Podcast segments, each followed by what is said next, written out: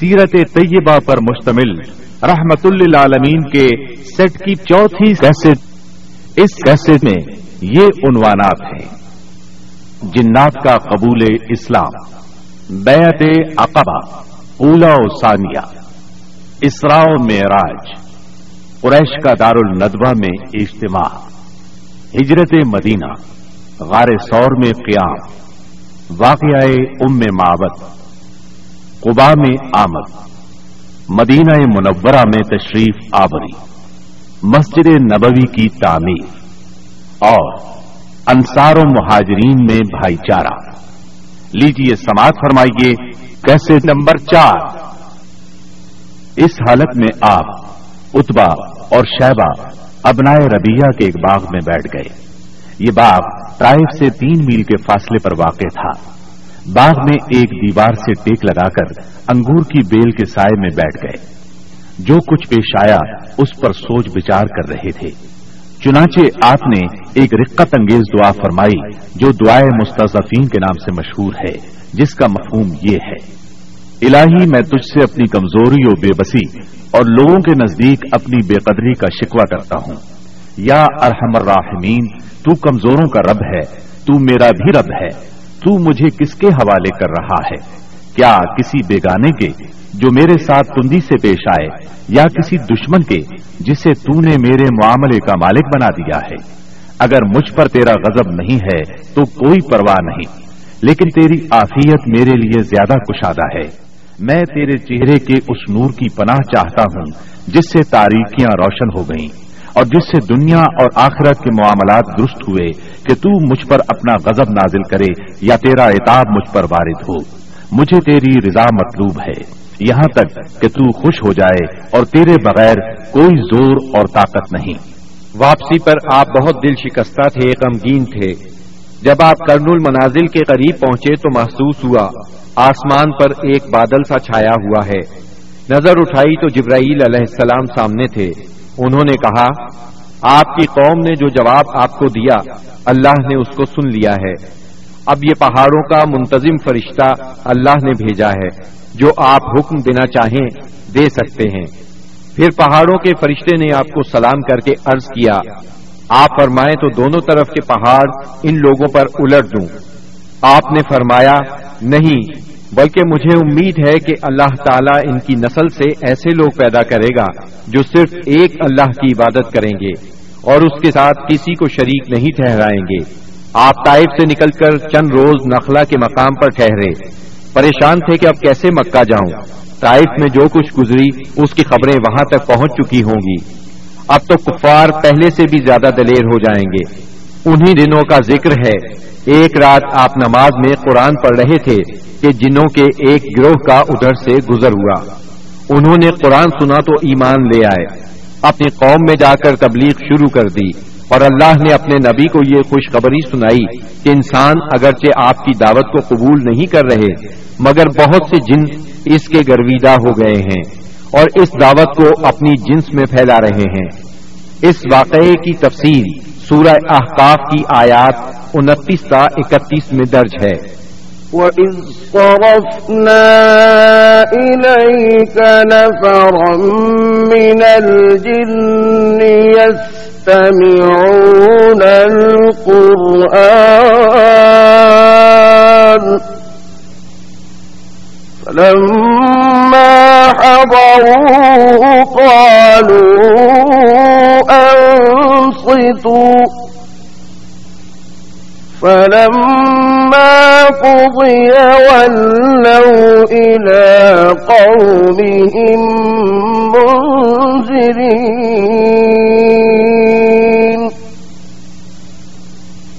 قالوا يا قومنا سمعنا كتابا أنزل من بعد موسى.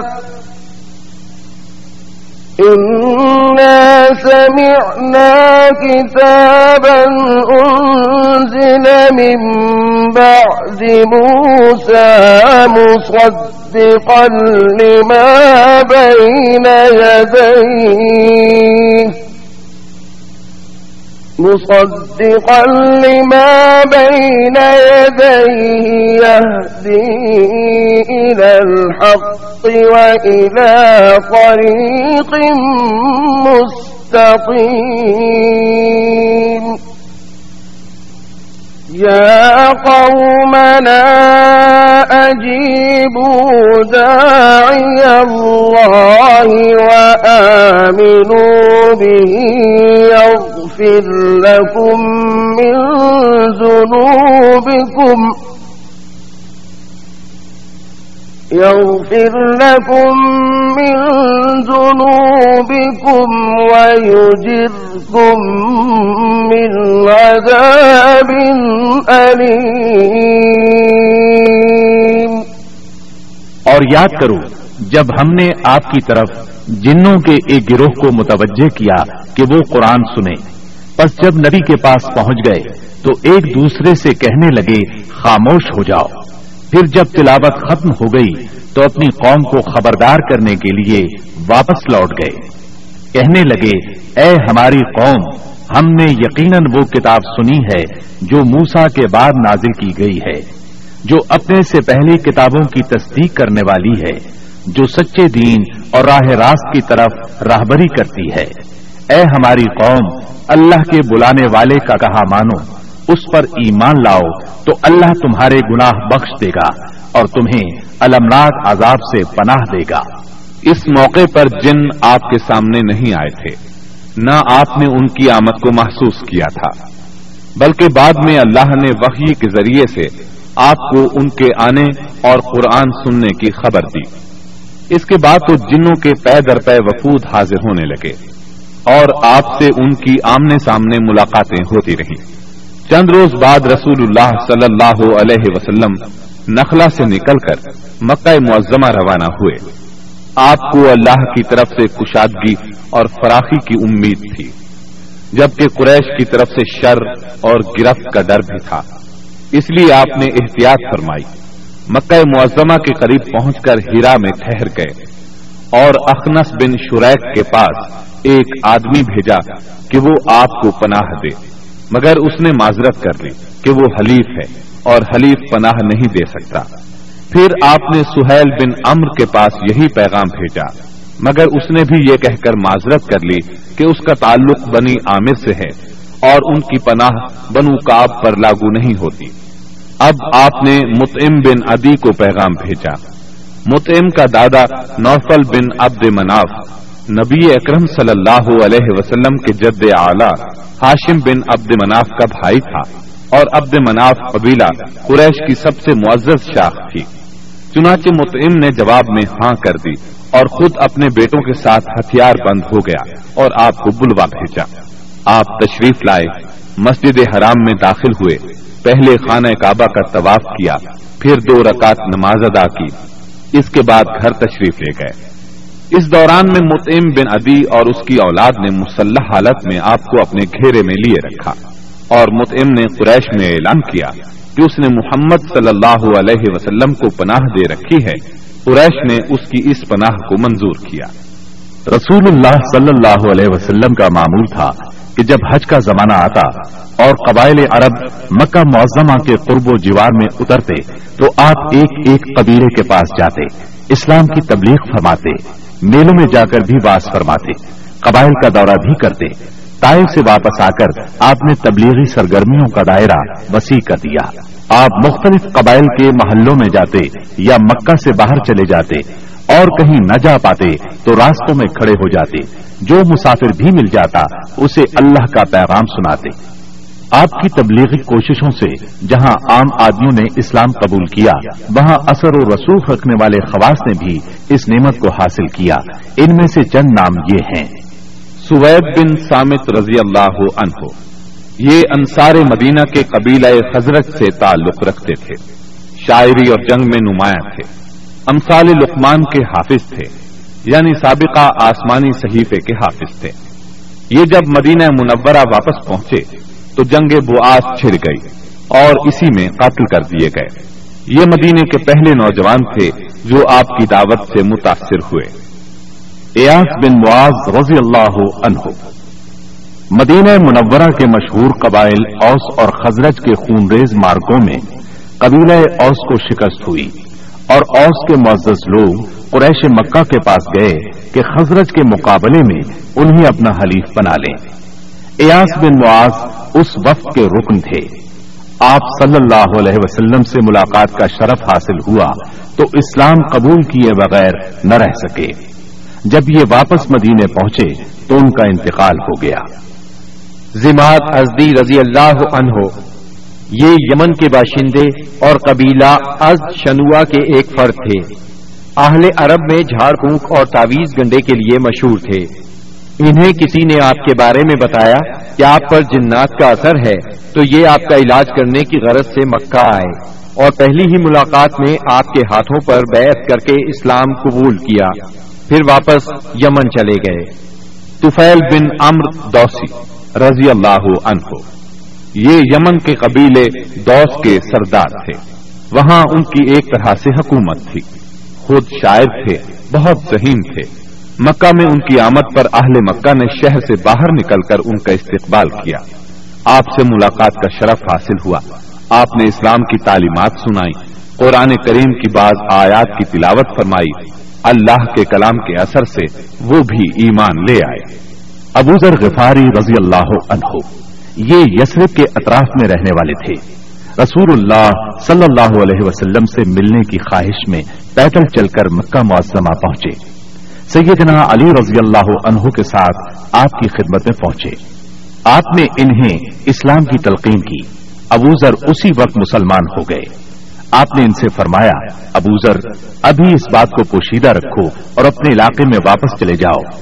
جب تمہیں ہمارے ظہور کی خبر مل جائے تو موقع دیکھ کر آ جانا۔ سیدنا ابوذر غفاری رضی اللہ عنہ نے عرض کیا، پہلے تو اس خیال سے اپنے مکہ آنے کا مقصد چھپایا تھا کہ کہیں دشمنوں کے ہاتھ نہ لگ جاؤں اور سیدھا آپ کی خدمت میں نہ پہنچ سکوں۔ اب کیا ڈر ہے؟ میں تو اب کفار کے درمیان اسلام کا اعلان کر کے ہی وطن جاؤں گا۔ چنانچہ ابوذر غفاری رضی اللہ عنہ کعبے میں آئے۔ وہاں قریش موجود تھے۔ ان کے اجتماع میں بلند آواز سے کلمہ شہادت پڑھا۔ بس پھر کیا تھا؟ کفار پکار اٹھے، مارو اس بے دین کو۔ کفار چاروں طرف سے ان پر ٹوٹ پڑے۔ انہیں نیچے گرا لیا اور خوب مارا۔ سیدنا عباس رضی اللہ عنہ نے دیکھ لیا۔ پکار اٹھے۔ یہ تو قبیلہ غفار کا آدمی ہے۔ جہاں تم تجارت کے لیے جاتے ہو اور کھجورے لاتے ہو، اگر یہ مر گیا تو تم تجارت کے لیے اس طرف نہیں جا سکو گے۔ یہ سن کر انہوں نے ابوذر کو چھوڑ دیا۔ دوسرے دن وہ پھر خانہ کعبہ پہنچے اور بلند آواز سے کلمہ پڑھا۔ قریش نے پھر مارا۔ آخر چند روز بعد ابوذر واپس اپنے گھر چلے گئے۔ یہ پہلے صحابی ہیں جنہوں نے اسلام کا کلمہ بلند آواز میں پڑھ کر خانہ کعبہ میں کفار سے مار کھائی اور اسلام کے لیے ہر سختی کو خوشی سے برداشت کیا۔ نبوت کے گیارہویں سال موسم حج میں یعنی جولائی چھ سو بیس عیسوی میں اسلام کو چند کارآمد بیج مل گئے۔ وہ دیکھتے ہی دیکھتے سرسبز و شاداب درخت بن گئے۔ ان کی لطیف اور گھنی چھاؤں میں بیٹھ کر مسلمانوں نے برسوں کے ظلم و ستم کی تپش سے نجات پائی۔ انہیں راحت نصیب ہوئی۔ ان حضرات کے نام یہ ہیں اسعد بن زرارہ، اوف بن حارث بن رفا یہ اوف بن افرا کے نام سے مشہور تھے۔ رافع بن مالک بن اجلان اتبا بن عامر بن حدیدہ اقبا بن عامر بن نابی اور جابر بن عبداللہ بن ریا۔ یہ لوگ گیارہ نبوت میں حج کے لیے آنے والوں کے ہمراہ آئے تھے۔ چنانچہ یہ لوگ مینا کی گھاٹی میں رات کے وقت باتیں کر رہے تھے کہ رسول اللہ صلی اللہ علیہ وسلم کا گزر اس طرف سے ہوا۔ آپ نے آواز سنی تو ان کا رخ کیا، ان کے نزدیک پہنچ کر فرمایا، آپ کون لوگ ہیں؟ وہ بولے، ہم قبیل خزرج کا ایک روح ہیں۔ آپ نے فرمایا یعنی یہود کے حلیف۔ وہ بولے ہاں آپ ٹھیک سمجھے۔ اس پر آپ نے فرمایا، تو پھر کیوں نہ آپ حضرات سے بیٹھ کر کچھ بات چیت کی جائے۔ انہوں نے کہا، ضرور، کیوں نہیں، تشریف رکھیے۔ چنانچہ آپ صلی اللہ علیہ وسلم وہاں ان کے پاس بیٹھ گئے۔ آپ نے ان پر اسلام کی حقیقت واضح کی، قرآن کی تلاوت کی اور اللہ عز و جل کی طرف دعوت دی۔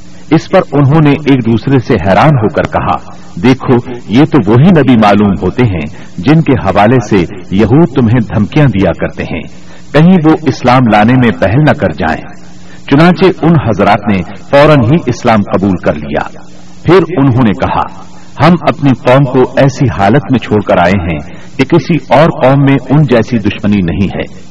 بس اگر اللہ تعالیٰ انہیں آپ پر اکٹھا کر دے تو ان کے لیے آپ سے معزز کوئی نہیں ہوگا۔ پھر انہوں نے وعدہ کیا، ہم دین کی دعوت دیں گے۔ آئندہ سال حج کے موقع پر پھر آپ سے ملاقات کریں گے۔ اور پھر جب یہ لوگ واپس مدینہ منورہ گئے تو اپنے ساتھ اسلام کا پیغام بھی لے گئے۔ چنانچہ وہاں گھر گھر اسلام کا چرچا ہونے لگا۔ اسی سال یعنی شبال گیارہ نبوت میں رسول اللہ صلی اللہ علیہ وسلم نے سیدہ عائشہ رضی اللہ عنہا سے نکاح فرمایا۔ اس وقت ان کی عمر چھ برس تھی۔ پھر ہجرت کے پہلے سال شبال ہی میں مدینے میں ان کی رخصتی ہوئی۔ اس وقت ان کی عمر نو برس تھی۔ نبوت کے بارہویں سال اللہ تعالیٰ نے رسول اللہ صلی اللہ علیہ وسلم کو معراج کرائی۔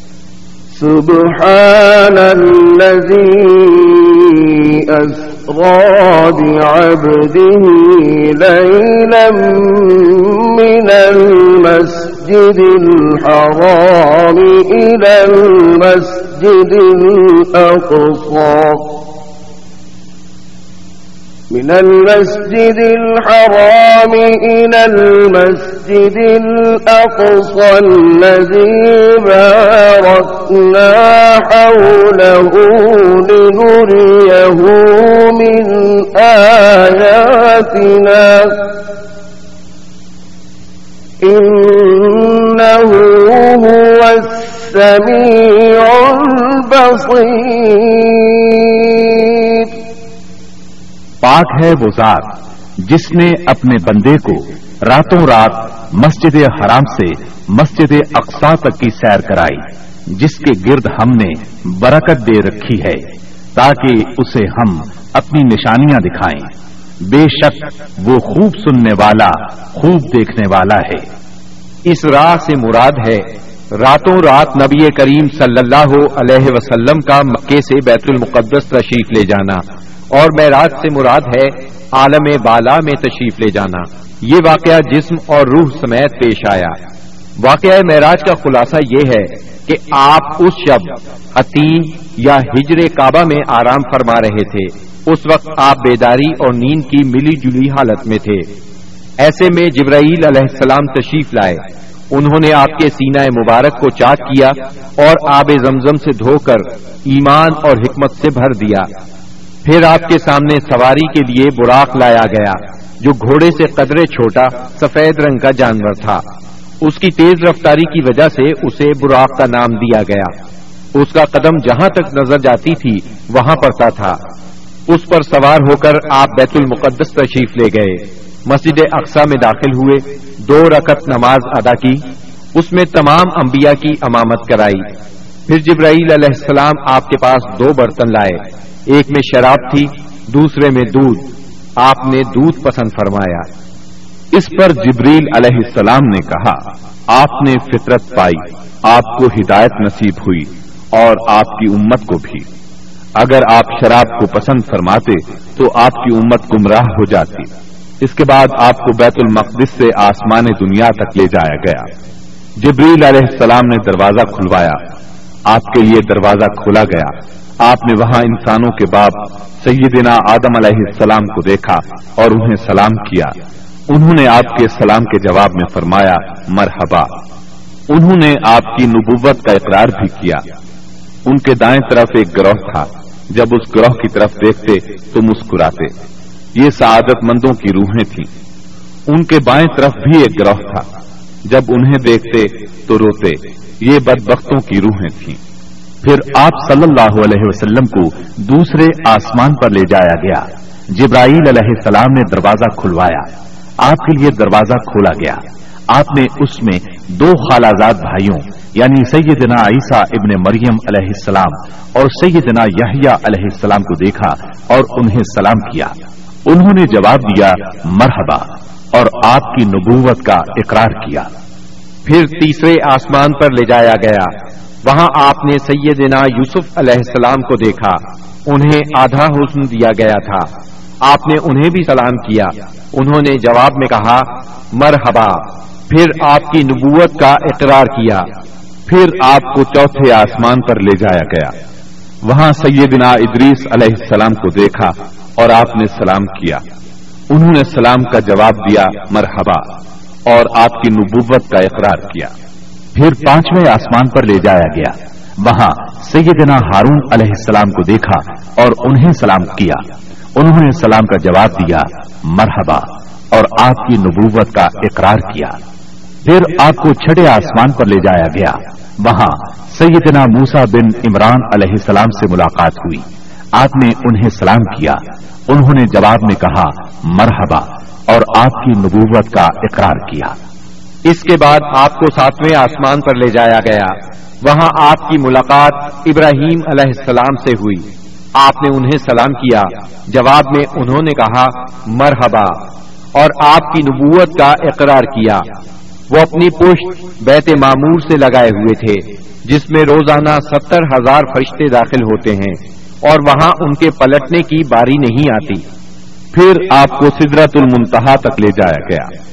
اس کے پتے ہاتھی کے کان جیسے اور پھل بڑے کنڈوں یا ٹھیلوں جیسے تھے۔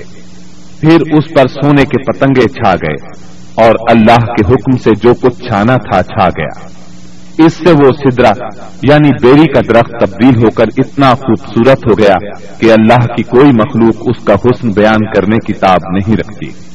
پھر آپ کو جب بار جل جلالہ کے حضور لے جایا گیا اور آپ باری تعالی کے اتنے قریب ہو گئے کہ دو کمانوں کے برابر یا اس سے بھی کم فاصلہ رہ گیا۔ اس وقت اللہ نے آپ پر اور آپ کی امت پر دن رات میں پانچ نمازیں فرض فرمائی اس میں شک نہیں کہ نماز اعلان نبوت کے ساتھ ہی فرض ہو گئی تھی، مگر اس وقت صرف فجر اور عصر کی دو نمازیں فرض ہوئی تھی چنانچہ آپ بھی دو نمازیں ادا فرماتے رہے اور مسلمان ہونے والوں کو بھی دو نمازوں ہی کی تعلیم دیتے رہے۔ یہاں تک کہ اس موقع پر پانچ نمازیں فرض ہوئی۔ عقید توحید کے بعد نماز ہی اسلام کا وہ پہلا عظیم رکن ہے جو مسلمانوں پر سب سے پہلے فرض ہوتا ہے اور سب سے آخر تک فرض رہتا ہے۔ نماز کی فرضیت، صحت و بیماری، خوشی و غمی سفر و حضر اور خوف و خطر غرض کسی بھی حالت میں مسلمان سے ساقت نہیں ہوتی۔ موسم، جگہ کی تبدیلی اور کوئی بیماری ایسی نہیں جس میں مسلمان کو نماز کی معافی ہو۔ نبی اکرم صلی اللہ علیہ وسلم نے فرمایا، نماز میری آنکھوں کی ٹھنڈک اور دل کا سرور ہے۔ پھر اسی رات نبی صلی اللہ علیہ وسلم مکہ مکرمہ واپس تشریف لے آئے۔ صبح ہوئی اور آپ نے اپنی قوم کو ان بڑی بڑی نشانیوں کی خبر دی، جو اللہ جل شاہ نے آپ کو دکھلائی تھی۔ تو قوم کے جھٹلانے اور تکالیف پہنچانے میں اور زیادہ شدت آ گئی۔ کسی نے تالیاں بجا کر آپ کا مذاق اڑایا، تو کسی نے حیرت اور انکار کے انداز میں اپنے سر پر ہاتھ رکھ لیا۔ کچھ لوگ ابو بکر صدیق رضی اللہ عنہ کے پاس گئے اور تنزیہ انداز میں بولے، کچھ سنا تمہارے دوست محمد کیا کہہ رہے ہیں؟ سیدنا ابو بکر صدیق رضی اللہ عنہ نے پوچھا، انہوں نے کیا کہا ہے؟ جواب میں انہوں نے وہ سب کچھ دوہرا دیا جو آپ نے بیان فرمایا تھا۔ اس پر سیدنا صدیق اکبر رضی اللہ عنہ نے فرمایا، اگر یہ باتیں آپ نے فرمائی ہیں تو بالکل سچ فرمائی ہیں۔ لوگوں نے کہا، گویا آپ ان کی تصدیق کرتے ہیں۔ جواب میں صدیق اکبر رضی اللہ عنہ نے عجیب بات فرمائی۔ کہنے لگے میں تو اس سے بھی دور کی بات پر آپ کی تصدیق کرتا ہوں۔ آسمان سے صبح، شام جو خبریں آتی ہیں، میں ان میں بھی آپ کو سچا جانتا ہوں۔ ان کے اسی جواب پر ان کا لقب صدیق مشہور ہوا۔ ادھر کفار نے آپ کا امتحان لینے کا پروگرام بنایا۔ پوچھا، آپ بیت المقدس کے بارے میں تفصیل سے بتائیں۔ آپ نے اس سے قبل بیت المقدس کبھی نہیں دیکھا تھا۔ نہ معراج کے وقت آپ نے اس کی تفصیل ذہن میں بٹھائی تھی۔ لیکن اللہ نے آپ کے لیے اس کو روشن کر دیا اور آپ اس کی نشانیاں بتاتے چلے گئے۔ آپ نے ایک ایک دروازے اور ایک ایک جگہ کی تفصیل بیان فرما دی اور وہ آپ کی کوئی بات جھٹلا نہ سکے۔ اس لیے کہ انہوں نے تو بارہا بیت المقدس دیکھا تھا۔ وہ صرف اتنا کہہ سکے۔ جہاں تک نشانیوں کا تعلق ہے، وہ آپ نے درست بتائی ہے۔ پھر انہوں نے ایک قافلے کے بارے میں سوال کیا۔ وہ قافلہ ملک شام سے مکہ معظمہ کی طرف آ رہا تھا۔ آپ نے اس قافلے کے اونٹوں کی تعداد، قافلے کی دوسری تفصیل اور مکہ پہنچنے کا وقت اور جو اونٹ سب سے آگے آ رہا تھا، اس کی مکمل خبر انہیں دے دی۔ پھر جو تفصیل آپ نے قافلے کی بیان فرمائی تھی، وہ بالکل اسی کے مطابق مکہ معظمہ میں داخل ہوا۔ لیکن وہ ظالم پھر بھی آپ پر ایمان نہ لائے، اپنے کفر ہی پر ڈٹے رہے۔ ہم بتا چکے ہیں کہ نبوت کے گیارہویں سال، موسم حج میں یسرف کے چھ آدمیوں نے اسلام قبول کر لیا تھا اور رسول اللہ صلی اللہ علیہ وسلم سے وعدہ کیا تھا کہ اپنی قوم میں جا کر آپ کی رسالت کی تبلیغ کریں گے۔ اس کا نتیجہ یہ ہوا کہ اگلے سال جب موسم حج آیا یعنی ذیل حج بارہ نبوی، بمطابق جولائی چھ سو اکیس عیسوی، تو بارہ آدمی حاضر ہوئے۔ ان میں دس حضرت سے اور دو اوس سے تھے۔ خزرج کے دس میں سے جابر بن عبداللہ بن ریاب کو چھوڑ کر باقی پانچ تو وہی تھے جو پچھلے سال آ چکے تھے، جبکہ نئے پانچ یہ تھے۔ معاذ بن حارث یعنی معاذ بن افرا، زکوان بن عبد القیس عبادہ بن سامت، یزید بن سالبہ عباس بن عبادہ بن نزلہ اور اوس کے دو آدمی۔ ابو الحسم بن اتیحان اور اویم بن سائدہ تھے۔ یہ لوگ مینا کی گھاٹی میں رسول اللہ صلی اللہ علیہ وسلم کے ساتھ جمع ہوئے۔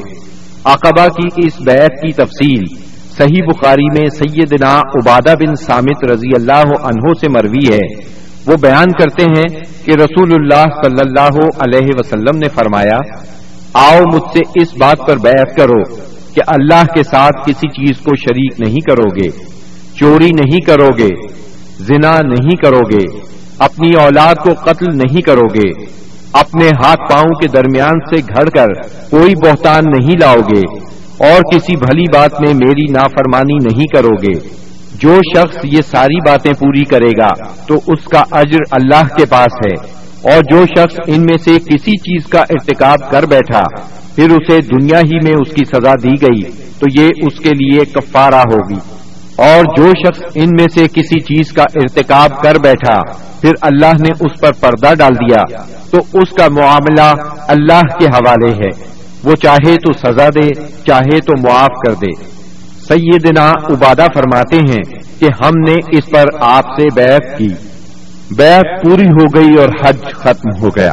تو نبی کریم صلی اللہ علیہ وسلم نے ان کے ساتھ مصعب بن عمیر رضی اللہ عنہ کو روانہ فرمایا۔ تاکہ وہ لوگوں کو قرآن پڑھائیں اور دین سکھائیں۔ سیدنا مصعب بن عمیر رضی اللہ عنہ نے ابو اماما اسعد بن زورارہ رضی اللہ عنہ کے گھر قیام فرمایا۔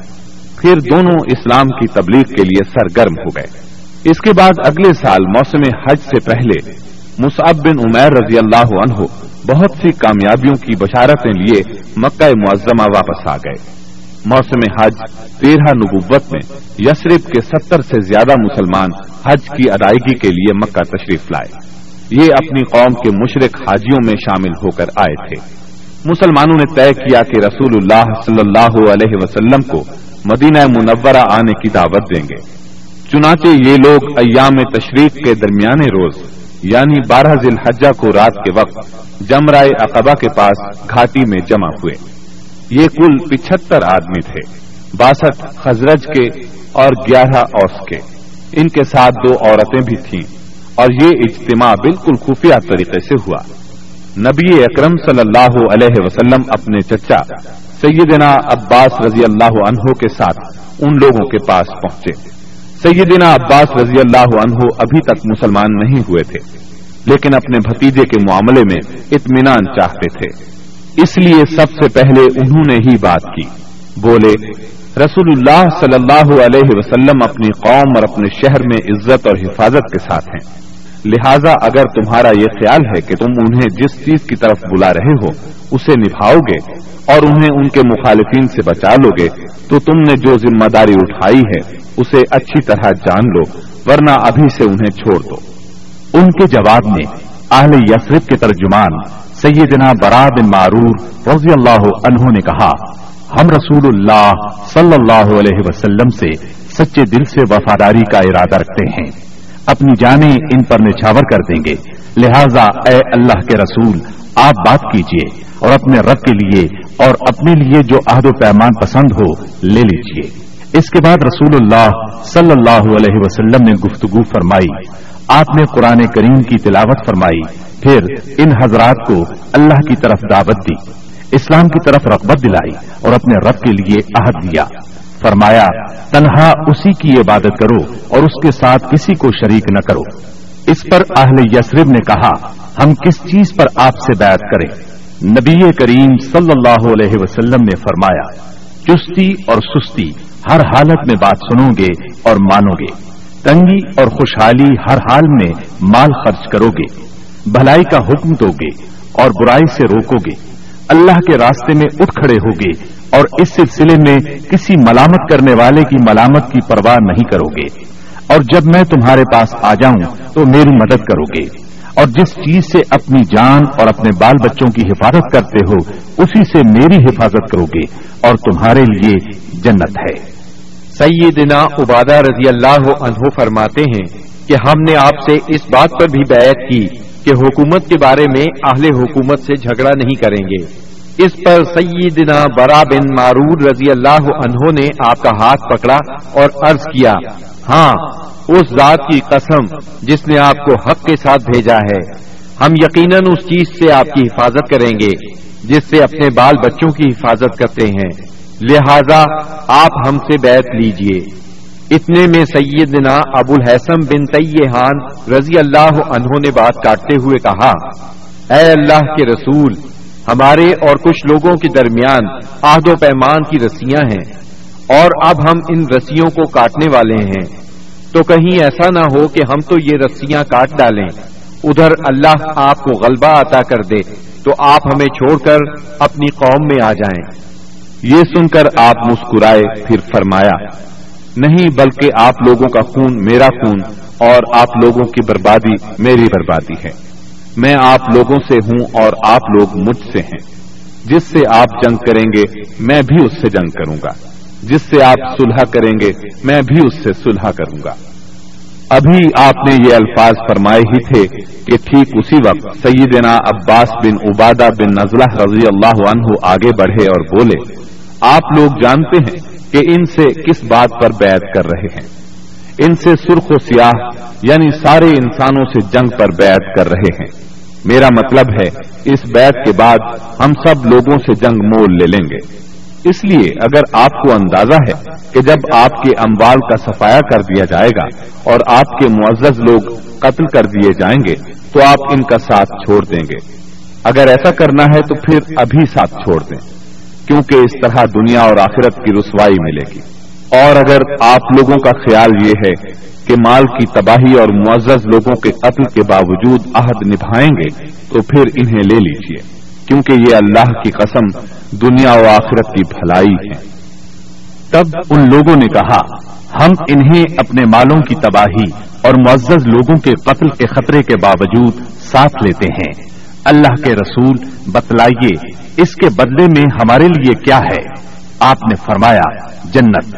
اب لوگوں نے کہا، اپنا ہاتھ پھیلائیں۔ آپ نے ہاتھ پھیلا دیا۔ سب لوگ بیعت کے لیے لپکے مگر عین اس لمحے آپ کا ہاتھ اسد بن زرارہ رضی اللہ عنہ نے پکڑ لیا اور کہا اہل یسرب ذرا ٹھہرو، ہم آپ کی خدمت میں لمبا سفر کر کے اس یقین کے ساتھ حاضر ہوئے ہیں کہ آپ اللہ کے رسول ہیں۔ آج آپ کو یہاں سے لے جانے کا مطلب ہے، سارا عرب ہمارا دشمن ہو جائے گا۔ ہمیں اپنے سرداروں کا قتل اور تلواروں کے وار برداشت کرنا ہوں گے اب اگر آپ سب لوگ یہ بات برداشت کرنے کے لیے تیار ہیں، تو انہیں لے لیں۔ اس صورت میں آپ کا اجر اللہ کے ہاں ہے۔ اور اگر آپ لوگوں کو اپنے بارے میں کوئی اندیشہ ہے تو انہیں ابھی چھوڑ دیں۔ یہ عذر اللہ کے نزدیک زیادہ قابل قبول ہوگا۔ یہ سن کر لوگوں نے کہا، اسد، اپنا ہاتھ ہٹائیے۔ اللہ کی قسم، نہ ہم اس بیت کو چھوڑ سکتے ہیں، نہ توڑ سکتے ہیں۔ اس کے بعد ایک ایک آدمی نے اٹھ کر بیعت کی۔ راجہ ترین قول کے مطابق، سب سے پہلے بیعت کرنے والے خود اسد بن زرارہ رضی اللہ عنہ تھے۔ ایک قول یہ بھی ہے کہ سب سے پہلے بیعت ابو الحسم بن تیحان نے کی۔ ایک تیسرا قول یہ ہے کہ سیدنا برا بن مارور نے سب سے پہلے بیعت کی۔ دونوں عورتوں کی بیعت صرف زبان سے ہوئی۔ ان سے آپ نے مسافہ نہیں فرمایا، بلکہ فرمایا، بس ان کی بیعت ہو گئی۔ میں عورتوں سے مسافہ نہیں کرتا۔ بیت مکمل ہو چکی تو رسول اللہ صلی اللہ علیہ وسلم نے فرمایا، اپنے میں سے بارہ نقیب پیش کریں جو اپنی قوم کے نگران ہوں گے، ان کے معاملات کے ذمہ دار ہوں گے۔ اس پر نو آدمی خزرج سے اور تین آدمی اوس سے منتخب کیے گئے۔ جب ان کا انتخاب ہو چکا تو رسول اللہ صلی اللہ علیہ وسلم نے فرمایا، آپ لوگ اپنی قوم کے تمام معاملات کے ذمہ دار ہیں۔ جس طرح عیسیٰ علیہ السلام کے حواری ان کی طرف سے کفیل ہوئے تھے، اور میں اپنی قوم یعنی مسلمانوں کا کفیل ہوں۔ ان سب نے ایک زبان ہو کر کہا جی ہاں تو یہ تھی دوسری بیعت اقبا یہ نبی صلی اللہ علیہ وسلم کی زندگی میں اب تک کی سب سے بڑی بیعت تھی۔ اس بیعت کی وجہ سے حالات کا رخ تبدیل ہوا۔ تاریخ نے ایک اہم موڑ لیا۔ اقبا کی پہلی اور دوسری بیعت کے بعد یسرب میں مسلمانوں کو امن اور پناہ کی جگہ مل گئی۔ اس لیے نبی کریم صلی اللہ علیہ وسلم نے مکے کے مسلمانوں کو اجازت دے دی کہ وہ اپنا وطن چھوڑ کر شہر مدینہ ہجرت کر جائیں۔ مکہ میں اب گنتی کے چند مسلمان رہ گئے تھے۔ نبی کریم صلی اللہ علیہ وسلم، سیدنا ابو بکر صدیق رضی اللہ عنہ اور سیدنا علی رضی اللہ عنہ کو خاص اہمیت دیتے تھے۔ اسی لیے قریش کو اندازہ تھا کہ اب یہ تینوں بھی مدینے چلے جائیں گے۔ انہی مسلمانوں کی مدینہ منورہ کی طرف ہجرت اور وہاں ان کے اجتماع سے اپنے دین، اپنی تجارت اور اپنے وجود کے لیے بھی خطرہ محسوس ہوا۔ چنانچہ وہ چھبیس سفر، چودہ نبوت بمطابق سولہ ستمبر بائیس عیسوی جمعرات کے دن پہلے پہر غور و خوص کے لیے دار الدوا میں جمع ہوئے۔ اس اجتماع میں قریش کے قریب سبھی سردار موجود تھے۔ ابلیس بھی نجد کے ایک شیخ جلیل کی صورت میں اجازت لے کر ان میں شریک ہوا۔ ان سب لوگوں کو اصل مسئلہ پیش کیا گیا۔ سب نے اپنے اپنے انداز میں اور اپنی اپنی عقل کے مطابق تجویز پیش کی، لیکن ہر تجویز میں کوئی نہ کوئی خامی محسوس ہوئی۔ اس لیے تمام تجاویز رد کر دی گئی اب ابو جہل نے کہا، اس کے بارے میں میری ایک رائے ہے۔ میں نے دیکھا ہے کہ تم اب تک اس پر نہیں پہنچے۔ وہ رائے یہ ہے کہ ہم ہر قبیلے سے ایک مضبوط، صاحب نصب اور بانکا جوان منتخب کریں۔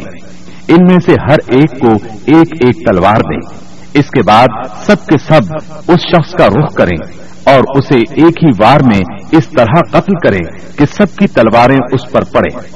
اس طرح اس کا خون سارے قبائل میں بکھر جائے گا اور عبد مناف سارے قبیلوں سے جنگ نہیں کر سکیں گے۔ اس لیے دیت یعنی خون بہا لینے پر راضی ہو جائیں گے اور وہ ہم انہیں دے دیں گے۔ شیخ نجدی یعنی ابلیس نے فوراً کہا، یہ ہوئی بات جو اس جوان نے کہی۔ رائے ہو تو ایسی، باقی سب بیکار۔ باقی لوگوں نے بھی اس رائے کو منظور کیا اور پھر اس کی تیاری میں لگ گئے۔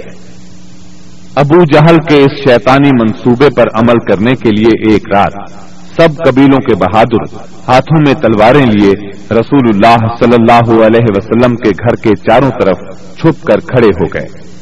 یہ قریش کا مکر تھا، لیکن انہوں نے یہ مکر اللہ سبحانہ و تعالی کے مقابلے میں کیا تھا۔ اس لیے اللہ نے اس طرح کا وار کیا کہ وہ سمجھ بھی نہ سکے۔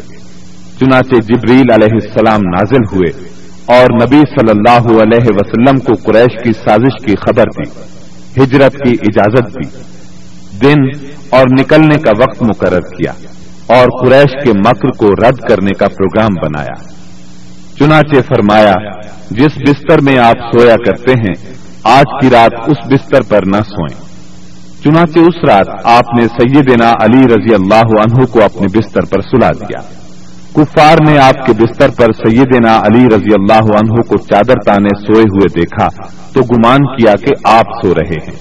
چنانچہ فخر اور غرور سے مٹکنے لگے اور آپ کی گھاٹ میں بیٹھ گئے۔ تاکہ جب آپ اٹھ کر باہر نکلیں تو سب آپ پر ٹوٹ پڑے ادھر رسول اللہ صلی اللہ علیہ وسلم عین اس حالت میں کہ یہ لوگ آپ کے گھر کو گھیرے میں لیے ہوئے تھے، باہر تشریف لائے۔ آپ اس وقت سورہ یاسین کی آیت نو تلاوت فرما رہے تھے۔ وجعلنا من بين أيديهم سدا ومن خلفهم سدا فأغشيناهم فأغشيناهم فهم لا يبصرون ہم نے ان کے آگے رکاوٹ کھڑی کر دی اور ان کے پیچھے رکاوٹ کھڑی کر دی۔ بس ہم نے انہیں ڈھانک لیا اور وہ دیکھ نہیں رہے ہیں۔ چنانچہ اللہ تعالیٰ نے ان کی نگاہیں پکڑ لی اور وہ آپ کا قطن احساس نہ کر سکے۔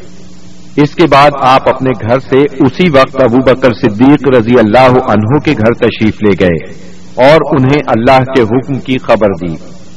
ابو بکر صدیق رضی اللہ عنہ پہلے ہی ہجرت کے لیے تیار تھے۔ چنانچہ انہوں نے اپنا تمام اثاثہ چھ ہزار درہم اور ستوؤں کا تھیلا لیا اور مکان کی ایک کھڑکی سے نکل کر دونوں حضرات نے یمن کا رخ کیا۔ اور فجر کی پو پھٹنے سے پہلے سور نامی پہاڑ کے ایک غار تک جا پہنچے۔ کوہ سور مکہ معظمہ سے پانچ میل دور جنوب مغرب میں واقع ہے۔ اس ویران پہاڑ میں ایک تنگ غار ہے۔ یہ غار سور کے نام سے مشہور ہے۔ یہ غار اب تک موجود ہے۔ مکے سے مدینہ شمال کی طرف ہے۔ قریش کا خیال تھا کہ آپ نے اپنا سفر شمال ہی کی طرف کیا ہوگا۔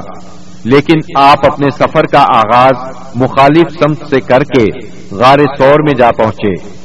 ابو بکر صدیق رضی اللہ عنہ بھی آپ کے ساتھ تھے۔ اس لیے انہیں یار غار کہا جاتا ہے۔ رسول اللہ صلی اللہ علیہ وسلم اپنے یار غار کے ساتھ تین دن اور تین راتیں غار سور میں رہے۔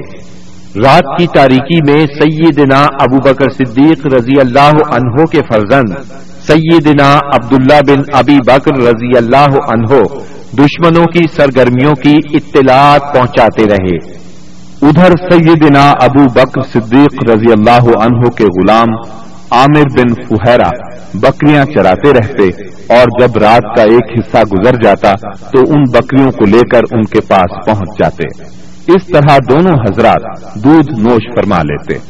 پھر صبح سویرے ہی عامر بن فہرا بکریاں ہانک کر چل دیتے اور وہ بکریوں کو عبداللہ بن ابی بکر رضی اللہ عنہ کے قدموں کے نشانات پر سے لے جاتے تاکہ وہ نشانات مٹ جائیں۔ باقی رہے قریش، تو ان کے جوان رسول اللہ صلی اللہ علیہ وسلم کے اٹھنے کے انتظار میں گھر کو گھیرے بیٹھے رہے۔ یہاں تک کہ صبح ہو گئی۔ صبح ہونے پر جب سیدنا علی رضی اللہ عنہ آپ کے بستر سے اٹھے، تو قریش کے ہوش اڑ گئے۔ انہوں نے سیدنا علی رضی اللہ عنہ سے آپ کے بارے میں پوچھا، تو انہوں نے جواب دیا، مجھے علم نہیں۔ اس پر انہوں نے سیدنا علی رضی اللہ عنہ کو مارا اور گھسیٹ کر خانہ کعبہ تک لے گئے۔ کچھ دیر قید رکھا، پھر جب محسوس کیا کہ انہیں قید میں رکھنے کا کوئی فائدہ نہیں، تو چھوڑ دیا۔ اس کے بعد یہ لوگ سیدنا صدیق اکبر رضی اللہ عنہ کے گھر آئے۔ ان کی صاحبزادی سیدہ اسما رضی اللہ عنہا سے ان کے بارے میں پوچھا۔ انہوں نے فرمایا، مجھے معلوم نہیں۔ اس پر خبیص ابو جہل نے ان کے رخسار پر اس زور کا تماچا مارا کہ کان کی بالی گر گئی۔ پھر انہوں نے ہر طرف آپ کی تلاش شروع کر دی اور یہ اعلان بھی کیا۔ جو کوئی ان دونوں کو زندہ یا مردہ حاضر کرے، اسے ہر ایک کے بدلے سو اونٹ انعام میں دیے جائیں گے۔ اس طرح بہت سے لوگ انعام کے لالچ میں نکل کھڑے ہوئے۔ کچھ تلاش کرنے والے غار سور تک بھی جا پہنچے۔ وہ غار کے اس قدر نزدیک پہنچ گئے کہ اگر جھک کر نیچے دیکھ لیتے تو انہیں دیکھ لیتے۔ یہ صورتحال دیکھ کر سیدنا ابو بکر صدیق رضی اللہ عنہ فکر مند ہوئے۔ آپ صلی اللہ علیہ وسلم نے انہیں غمزدہ دیکھ کر فرمایا، ابو بکر، ایسے دو آدمیوں کے بارے میں کیا خیال ہے جن کا تیسرا اللہ ہو؟ غم نہ کرو، یقیناً اللہ ہمارے ساتھ ہے۔ اس واقعے کا ذکر سورہ توبہ کی آیت چالیس میں آیا ہے۔ إلا تنصروه فقد نصره الله إذ أخرجه الذين كفروا ثاني اثنين إذ أخرجه الذين كفروا ثاني اثنين إذ هما في الغار إذ يقول لصاحبه إذ يقول لصاحبه لا تحزن إن الله معنا فأنزل الله سكينته عليه وأيده بجنود لم تروها وأيده بجنود لم تروها وجعل كلمة الذين كفروا السفلى وكلمة الله هي العليا والله عزيز حكيم اگر تم اس کی مدد نہ کرو گے تو اس کی اللہ نے مدد کی ہے۔ جس وقت انہیں کافروں نے نکالا تھا کہ وہ دو میں سے دوسرا تھا، جبکہ وہ دونوں غار میں تھے۔ جب وہ اپنے ساتھی سے کہہ رہے تھے کہ تو غم نہ کر، اللہ ہمارے ساتھ ہے۔ پھر اللہ نے اپنی طرف سے تسکین نازل فرما کر ان لشکروں سے اس کی مدد کی، جنہیں تم نے دیکھا ہی نہیں۔ اس نے کافروں کی بات کو پست کر دیا۔ اور بات تو اللہ ہی کی بلند ہے اور اللہ زبردست حکمت والا ہے۔ پیر کی رات ربیع الاول یکم ہجری کو نبی کریم صلی اللہ علیہ وسلم غار سور سے باہر تشریف لائے۔ آپ نے ایک شخص عبداللہ بن عریقت کو اجرت پر رہنمائی کے لیے مقرر کر لیا تھا۔ یہ شخص اگرچہ قریش کے دین پر تھا، لیکن اس پر آپ کو اعتماد تھا۔ وہ وعدے کے مطابق دو سواریاں لیے جبل سور کے دامن میں آ گیا۔ اور رسول اللہ صلی اللہ علیہ وسلم اور سیدنا ابو بکر صدیق رضی اللہ عنہ نے کوچ کیا۔ ان کے ساتھ عامر بن فہرا بھی تھے۔ عبداللہ بن عریقت آپ کو لیے پہلے جنوب کی جانب یمن کے رخ پر دور تک چلا۔ پھر مغرب کی طرف مڑا اور ساحل سمندر کا رخ کیا۔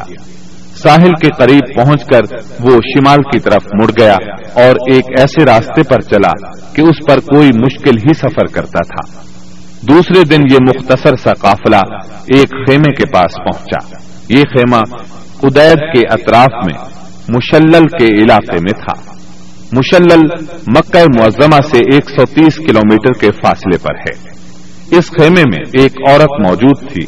آپ نے اس عورت سے فرمایا تمہارے پاس کھانے کے لیے کچھ ہے؟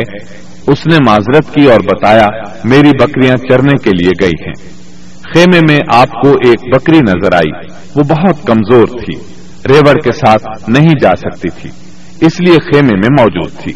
اس کے تھنوں میں نام کو بھی دودھ نہیں تھا۔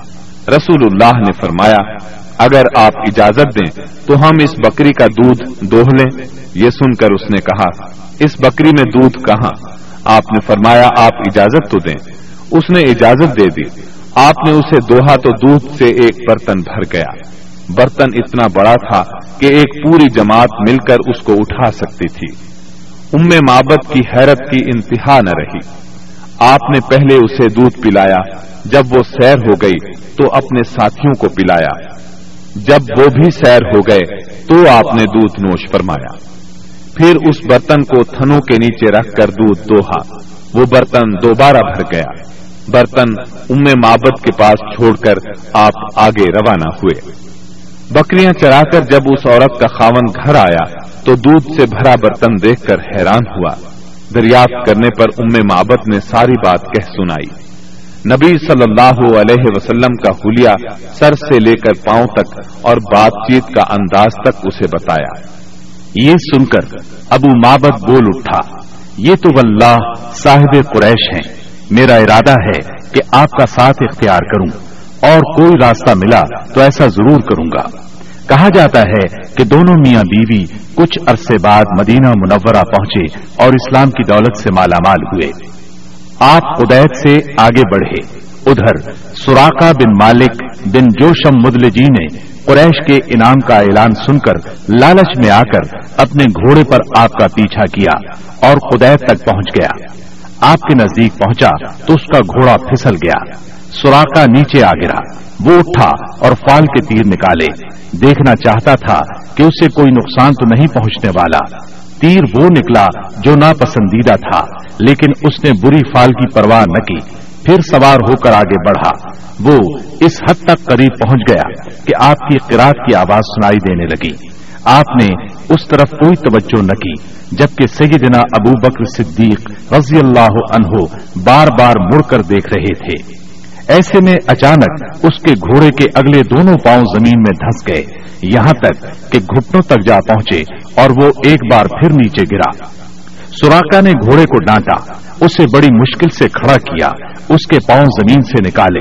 جب وہ سیدھا کھڑا ہوا، تو اس کے پاؤں کے نشانات سے دھوئیں جیسا غبار آسمان کی طرف اڑ رہا تھا۔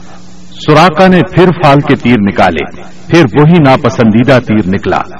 اس سے اس پر زبردست خوف اور روب تاری ہو گیا اور اسے یقین ہو گیا کہ رسول اللہ صلی اللہ علیہ وسلم کا معاملہ غالب آ کر رہے گا، چنانچہ وہ پکار اٹھا، مجھے امان دی جائے۔ آپ صلی اللہ علیہ وسلم اور آپ کے ساتھی ٹھہر گئے۔ یہ آپ کے نزدیک چلا آیا اور بتلایا کہ قریش نے کیا طے کیا ہے اور وہ خود کس ارادے سے آیا تھا۔ پھر اس نے سامان سفر اور مال کی پیشکش کی۔ آپ نے کچھ لینے سے انکار فرمایا، البتہ اس سے فرمایا، تم ہمارے بارے میں کسی کو نہ بتانا۔ سوراخا نے پروانہ امن کا مطالبہ کیا۔ آپ نے عامر بن فہرا کو حکم دیا اور انہوں نے چمڑے پر لکھ دیا۔ پھر سوراخا وہاں سے واپس پلٹا اور جو کوئی آپ کی تلاش میں ملا، اس سے کہتا گیا، میں اس طرف کی کھوج لے چکا ہوں۔ یہاں تمہارا جو کام تھا، میں کر چکا ہوں۔ اس طرح تلاش کرنے والے اس راستے پر آگے نہ بڑھ سکے، واپس لوٹتے چلے گئے۔ راستے میں رسول اللہ صلی اللہ علیہ وسلم کو بریدہ بن حسیب اسلمی ملے۔ یہ اپنی قوم کے سردار تھے۔ قریش نے جس زبردست انعام کا اعلان کر رکھا تھا، اسی کے لالچ میں نبی صلی اللہ علیہ وسلم اور سیدنا ابو بکر صدیق رضی اللہ عنہ کی تلاش میں نکلے تھے۔ لیکن جب رسول اللہ صلی اللہ علیہ وسلم سے سامنا ہوا اور بات چیت ہوئی تو نقد دل دے بیٹھے اور اپنی قوم کے ستر آدمیوں سمیت وہیں مسلمان ہو گئے۔ پھر اپنی پگڑی اتار کر نیزے سے باندھ لی، جس کا سفید پھریرا ہوا میں لہرا رہا تھا اور بشارت سنا رہا تھا کہ امن کا بادشاہ سلحا کا حامی دنیا کو عدالت اور انصاف سے بھرپور کرنے والا تشریف لا رہا تھا۔ آپ وادی ریم میں پہنچے تو سیدنا زبیر بن عوام سے ملاقات ہوئی۔ یہ مسلمانوں کے ایک تجارتی قافلے کے ساتھ شام سے واپس آ رہے تھے۔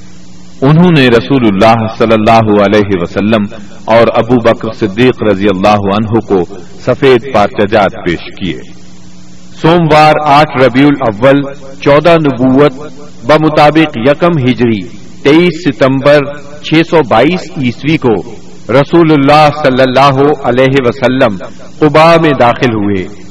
ادھر اہل مدینہ نے جب سے رسول اللہ صلی اللہ علیہ وسلم کی روانگی کی خبر سنی تھی، روزانہ صبح ہی صبح ہررا کی طرف نکل جاتے تھے اور جب سخت دوپہر ہو جاتی تو واپس پلٹ آتے۔ ایک روز طویل انتظار کے بعد لوگ اپنے اپنے گھروں کو واپس جا چکے تھے کہ ایک یہودی اپنے کسی ٹیلے پر کچھ دیکھنے کے لیے چڑھا۔ کیا دیکھتا ہے کہ رسول اللہ صلی اللہ علیہ وسلم اور آپ کے ساتھی سفید کپڑوں میں ملبوس چلے آ رہے ہیں۔ اس نے بے خود ہو کر نہایت بلند آواز سے کہا، عرب کے لوگوں یہ رہا تمہارا نصیب جس کا تم انتظار کر رہے تھے۔ مسلمانوں نے اس کی آواز سنی تو ہتھیار اٹھا کر استقبال کے لیے دوڑ پڑے۔ سب نے مل کر اللہ اکبر کا نعرہ لگایا۔ پھر یہ لوگ ہررا تک چلے آئے اور وہیں آپ سے ملاقات کی۔ اس کے بعد آپ داہنی جانب مڑ گئے اور قبا میں بنی امر بن اوف کی آبادی میں قیام فرمایا۔ آپ سیدنا ابو بکر صدیق رضی اللہ عنہ کے ساتھ دوسرے لوگوں کے درمیان میں بیٹھ گئے۔ اب ہوا یہ کہ جو بھی آتا، سیدنا ابو بکر صدیق کو اللہ کا رسول خیال کر کے انہیں سلام کرتا۔ اس لیے کہ آپ کے بالوں میں سفیدی آ چکی تھی۔ جب اللہ کے رسول صلی اللہ علیہ وسلم پر دھوپ آ گئی اور ابو بکر رضی اللہ عنہ نے آپ کو دھوپ سے بچانے کے لیے چادر تانی، تو لوگوں کو معلوم ہوا کہ یہ اللہ کے رسول ہیں۔ اس کے بعد قبا میں آپ نے کلسوم بن حدم رضی اللہ عنہ کے ہاں قیام فرمایا۔ اس سلسلے میں دوسری روایت یہ ہے کہ سعد بن خیسمہ رضی اللہ عنہ کے مکان پر قیام فرمایا۔ وہاں آپ نے چار دن قیام فرمایا اور مسجد قبا کی بنیاد رکھی اور اس میں نماز پڑھی۔ نبی اکرم صلی اللہ علیہ وسلم نے فرمایا جو شخص قبا میں دو رکت نماز پڑھے، اسے عمرے کا ثواب ہوگا۔ نبی کریم صلی اللہ علیہ وسلم کے بعد سیدنا علی رضی اللہ عنہ مکہ مکرمہ میں تین روز ٹھہرے۔ اس دوران میں مکے کے لوگوں کی جو امانتیں رسول اللہ صلی اللہ علیہ وسلم کے پاس تھیں، ان کو ادا کیا۔ پھر پیدل چل پڑے اور قبا میں رسول اللہ صلی اللہ علیہ وسلم سے آ ملے۔ انہوں نے کلثوم بن حدم رضی اللہ عنہ کے مکان پر قیام کیا۔ رسول اللہ صلی اللہ علیہ وسلم پانچویں دن یہاں سے روانہ ہوئے۔ یہ جمعے کا دن تھا۔ اللہ کے حکم پر روانہ ہوئے۔ ابو بکر صدیق رضی اللہ عنہ آپ کے پیچھے بیٹھے تھے۔ آپ نے اپنے ننحال بنو نجار کے پاس پیغام بھجوایا۔ وہ لوگ تلواریں لٹکائے حاضر ہوئے۔ آپ نے ان کی مائیت میں مدینہ منورہ کی طرف کوچ فرمایا۔ آپ بنو سالم بن اوف کی بستی میں پہنچے تو جمعے کا وقت ہو گیا۔ آپ نے وہیں بطن وادی میں جمعے کی نماز پڑھائی، جس میں سو آدمی شریک تھے۔ جمعے کے بعد نبی کریم صلی اللہ علیہ وسلم نے مدینے کا رخ کیا۔ اس وقت تک لوگ استقبال کے لیے امڈ آئے تھے۔ گھر اور گلی کوچے ہم دو تسبیح سے گونج رہے تھے اور انصار کی بچیاں خوشی و مسرت سے یہ اشعار پڑھ رہی تھیں۔ طلع البدر علينا من سنيات الوداع وجب الشكر علينا ما دعا لله داعي أيها المبعوث فينا جئت بالأمز المطاع. ہم پر مدینے کے اطراف سے چودھری کا چاند طلوع ہوا۔ جب تک اللہ کو پکارنے والا پکارے، ہم پر شکر واجب ہے۔ اے ہم میں بھیجے گئے نبی، آپ واجب الاطاعت دین لے کر آئے ہیں۔ رسول اللہ صلی اللہ علیہ وسلم انصار کے جس محلے سے بھی گزرتے، اس محلے کے لوگ آپ کی اونٹنی کی نکیل پکڑ لیتے اور عرض کرتے، ہم لوگ حاضر ہیں، ہمارے ہاں قیام فرمائیں۔ ہم سب ساز و سامان اور ہتھیاروں کے ساتھ آپ کی حفاظت کریں گے۔ جواب میں آپ فرماتے، اونٹنی کا راستہ چھوڑ دو، یہ اللہ کی طرف سے معمور ہے۔ آپ کے اس فرمان کا مطلب یہ تھا کہ اللہ کو جہاں منظور ہوگا، یہ وہاں خود رکے گی۔ چنانچہ اونٹنی اس جگہ رکی جہاں آج مسجد نبوی ہے۔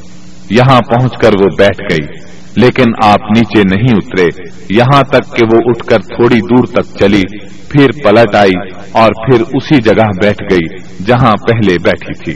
اس کے بعد آپ نیچے تشریف لے آئے۔ اب لوگوں نے آپ کو اپنے اپنے گھر لے جانے کے لیے درخواست شروع کی۔ ایسے میں سیدنا ابو ایوب انصاری رضی اللہ عنہ نے جلدی سے اونٹنی کا کجاوا اٹھا لیا اور اپنے گھر لے گئے۔ اس پر آپ نے فرمایا، آدمی اپنے کجاوے کے ساتھ ہے۔ ادھر سیدنا اسعد بن زرارہ رضی اللہ عنہ نے آ کر اونٹنی کی نکیل پکڑ لی۔ چنانچہ یہ اونٹنی انہی کے پاس رہی۔ صحیح بخاری میں سیدنا انس رضی اللہ عنہ سے روایت ہے کہ نبی صلی اللہ علیہ وسلم نے فرمایا، یہاں سے ہمارے کس آدمی کا گھر زیادہ قریب ہے؟ سیدنا ابو ایوب انصاری رضی اللہ عنہ فوراً بول اٹھے، اے اللہ کے رسول، میرا۔ یہ دیکھیے، یہ رہا میرا مکان اور یہ رہا میرا دروازہ۔ نبی کریم صلی اللہ علیہ وسلم نے فرمایا، جاؤ اور ہمارے لیے قیلولہ کی جگہ تیار کرو۔ انہوں نے عرض کی، آپ دونوں حضرات تشریف لے چلیں، اللہ برکت دے۔ اس طرح میزبانی کا شرف سیدنا ابو ایوب انصاری رضی اللہ عنہ کے حصے میں آیا۔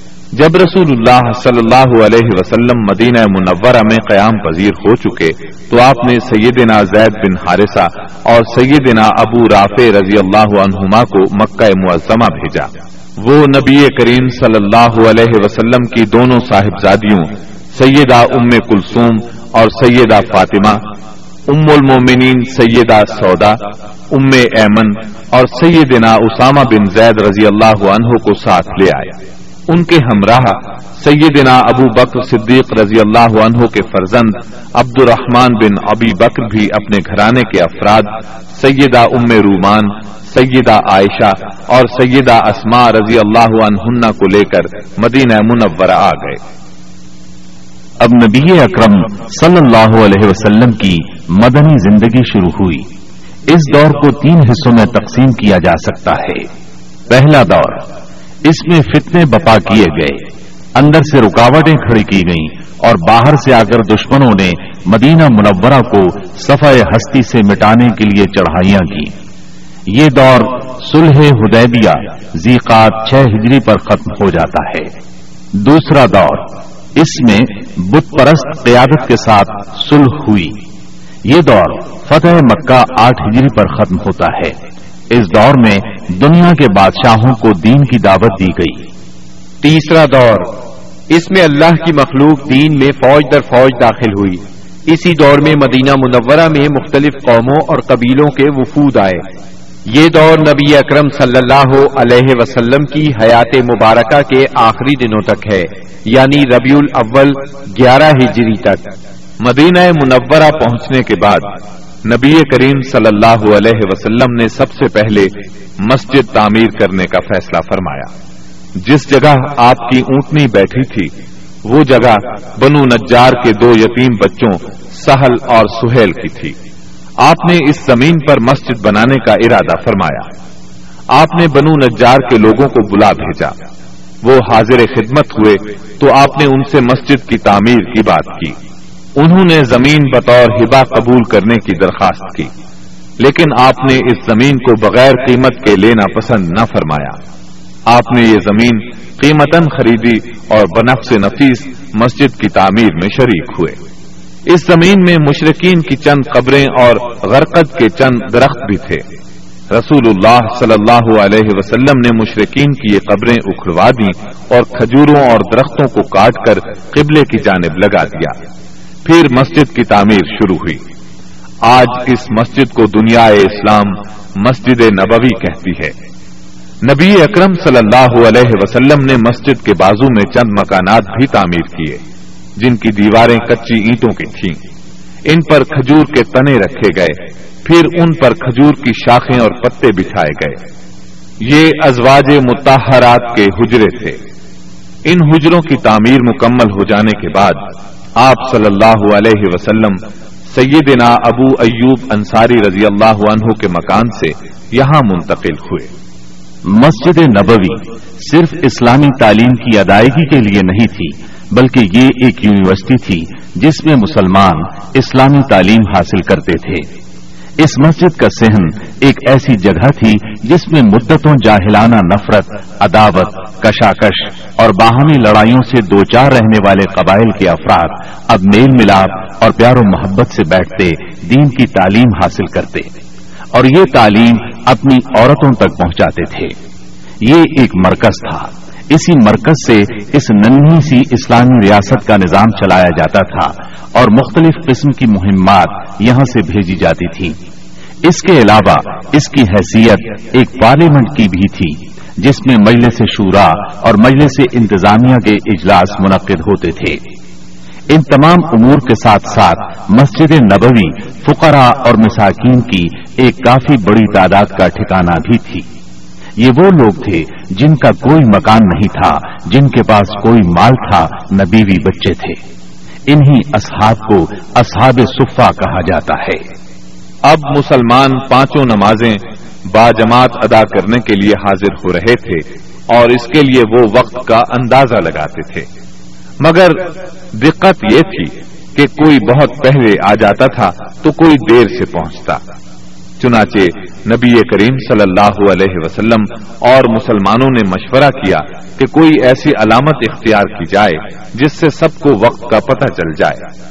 سیدنا عمر رضی اللہ عنہ نے کہا کیوں نہ کسی آدمی کو بھیج دیا جائے جو اسلاط و جامعتن یعنی نماز جمع کرنے والی ہے، پکار دیا کرے۔